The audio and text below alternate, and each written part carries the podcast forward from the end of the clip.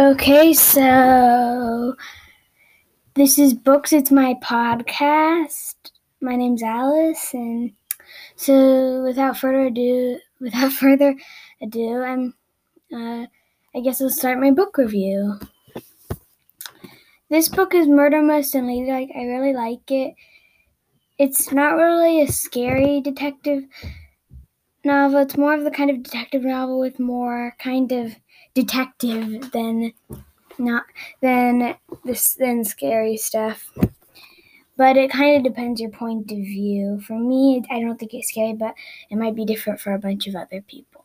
So, in this book, there are two girls, Daisy Buzz and Hazel Wong, and they started a detective agent, detective society, as they call it, together, and they can't find any interesting cases to solve, but then they find the body of their science mistress, Miss Bell, but she was murdered.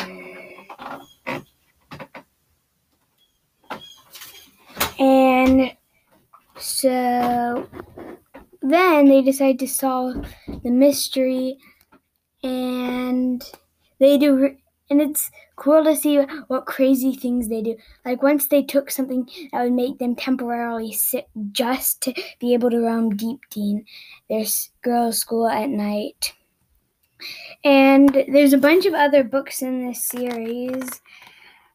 The other, the next two, the two books after this are Arsenic for Tea and First Class Murder. I might be doing Arsenic for Tea next, but maybe not First Class Murder because I'm still reading that. But anyway, so then they, but then, but it's also really, I mean, it's like really cool to see how their suspect list goes. And because you actually see the suspect list, you see all the suspects, and the, and there's a really big twist at the ending of who it is. And but the thing is they don't have any help. Not even from the when the police eventually come, they solve the mystery all by themselves.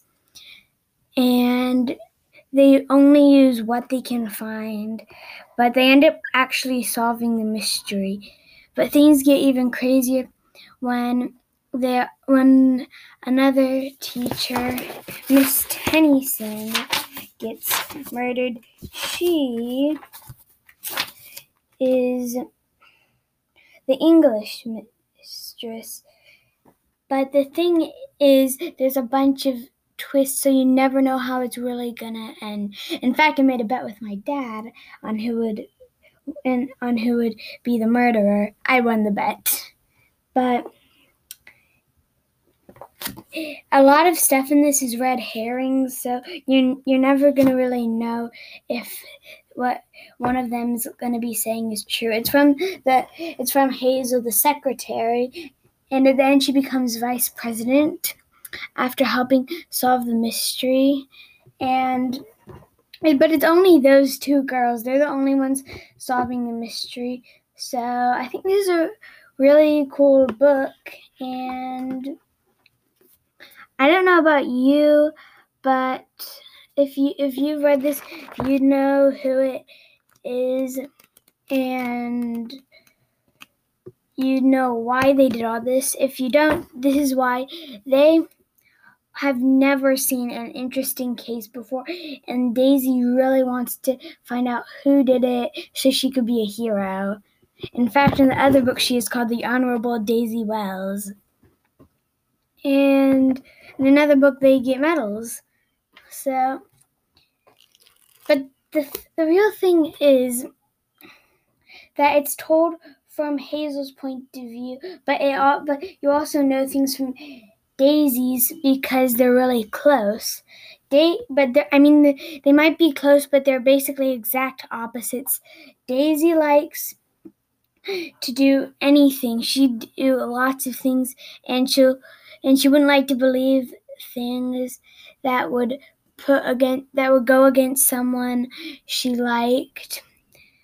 And but Hazel on the other hand is willing to believe anything. She gets she knows that murder is no joke and takes it very seriously. But the, even though they're different, they're both the same. I think they're. I they're. I'm pretty sure they're third formers. Yeah, they're third formers. And but the thing is, it does all. It doesn't. Not all of it takes place at Deepdean. They can actually get out like one day when they were going to get tea on Sunday when they were allowed to go to town, that's when a lot that's when a, a very important part of the story happens.